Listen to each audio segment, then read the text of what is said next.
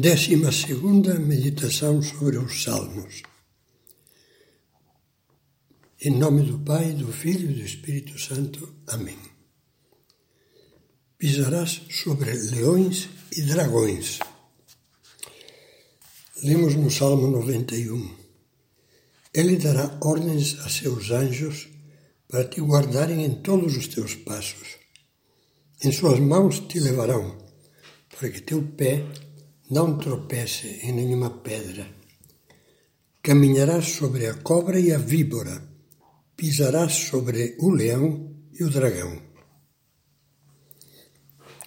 Em um de seus sermões sobre os Salmos, Santo Agostinho faz um comentário muito arguto sobre as imagens do leão e do dragão. Vale a pena transcrever as suas palavras tendo em conta que fala a cristãos do século V tempos em que não mais eram perseguidos pela sua fé, mas guardavam a memória recente das terríveis perseguições desencadeadas pelos imperadores romanos até inícios do século IV e relatadas a eles por seus pais e avós. De Santo Agostinho, como os nossos pais precisaram de paciência contra o leão, isto é, o poder imperial, também nós precisamos de vigilância contra o dragão, isto é, o sutil veneno do erro. A perseguição contra a Igreja nunca cessa, quer por parte do leão, quer por parte do dragão. E mais se deve temê-la quando engana do que quando ataca. Em outros tempos, incitavam-se os cristãos a renegar em Cristo. Nestes ensina-se a negar Cristo. Então a perseguição esmagava, agora ensina. Então usava de violência, agora de insídias, palavras insidiosas. Então ouviam-na rugir e agora, apresentando-se com aparente mansidão, dificilmente se faz notar. É coisa sabida como então a perseguição violentava os cristãos para que negassem Cristo. Mas eles, confessando o nome de Cristo, eram coroados. Agora, ensina a negar a Cristo. E enganando-os, não quer que pareça que os afasta de Cristo. Santo Agostinho dirigiu estas palavras a cristãos que viveram há mais de 1500 anos. Você não acha que são plenamente atuais? Na nossa época, o leão continua ativo.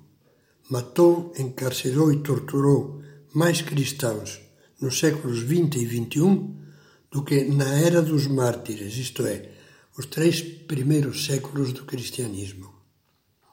Há atualmente notícias frequentes, pouco difundidas pela mídia, de muitos cristãos degolados pelos islâmicos fanáticos da Sharia, de igrejas inteiras repletas de fiéis que foram incendiadas em várias localidades da Ásia e da África. Isso sem lembrar as torrentes de sangue cristão derramadas pelos horrores do nazismo e do comunismo em anos relativamente recentes. É verdade o leão continua ativo. Mas hoje é muito mais ampla, insidiosa e eficiente a perseguição do dragão.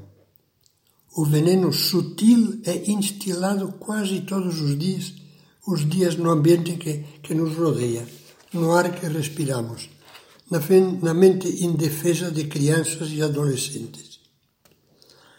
Trata-se de constantes campanhas midiáticas educacionais e legislativas destinadas a varrer os mais altos valores do ser humano feito à imagem de Deus. Campanhas dirigidas a desacreditar a Igreja, a reduzir os cristãos a cidadãos de segunda categoria que é preciso silenciar. Nem sequer se lhes tolera, como dizia São Tomás More no seu processo, o direito de ficarem calados escolas e professores são obrigados a seguir programas obrigatórios e propagar ideologias que contrariam frontalmente as suas opiniões, crenças e convicções, e convicções. E não se admite o direito à objeção de consciência. Alguns se perguntam: será que, em nome da liberdade e de uma maneira muito seletiva de encarar os direitos humanos, já chegamos a uma cultura de mordaça totalitária? Minorias ideológicas tirânicas parecem querer apoderar-se da vida e das consciências de todos como se fôssemos gado de seus currais. É natural que soframos haver diariamente agredido tudo aquilo que é belo e grande aos olhos de Deus. Os valores do amor humano e do matrimônio, a família, o caráter sagrado da vida, o sentido do sexo tal como o Criador o quis o direito dos pais de educar os filhos conforme as suas convicções, etc. Mas esse sofrimento na vida do cristão não pode converter-se em pessimismo. Tenhamos sempre diante dos olhos as palavras com que Jesus advertia os apóstolos quando se despedia deles na última ceia. Se o mundo vos odeia, sabei que primeiro me odiou a mim. Lembrai-vos da palavra que vos disse o servo não é maior que o seu senhor.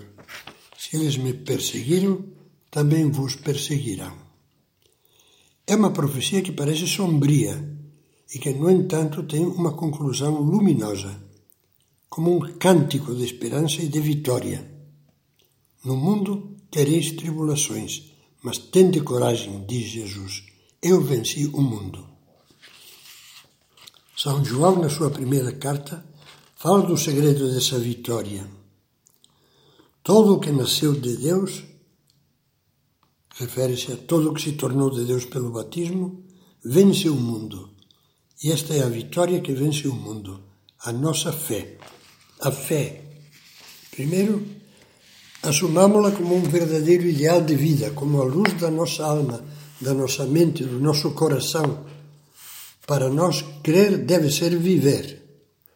Um segredo, dizia São José Maria, um segredo em voz alta. Estas crises mundiais são crises de santos. Deus quer um punhado de homens seus em cada atividade humana. Não duvide de que a hora atual é hora de santidade, hora de viver a plenitude da fé e de transmitir a luz e o calor do amor de Cristo a muitos. Por isso mesmo, é hora de procurar a formação necessária para que a nossa fé cristã seja cada vez mais sólida e profunda, inabalável. Em tempos de sombras e penumbras equívocas, não basta um conhecimento elementar e fragmentário da verdade católica. É preciso superar aquilo a que Santo Agostinho chamava jejum de luz. É um dever agora procurar o aprimoramento da formação doutrinal, com tanto ou mais empenho do que colocamos na aquisição da formação profissional, técnica ou cultural. É hora da responsabilidade, da vibração e da alegria que procedem do deslumbramento da fé em contraste com a escuridão que nos cerca. Urge difundir a luz da doutrina de Cristo, dizia São José Maria. Tens de entesourar formação encher-te de clareza de ideias, de plenitude da mensagem cristã, para poderes depois transmiti-la aos outros. Não esperes umas iluminações de Deus que Ele não tem por que dar-te quando dispões de meios humanos concretos, o estudo, o trabalho. Pense nisso e tire as suas conclusões práticas. Não para começar amanhã, mas para começar hoje mesmo.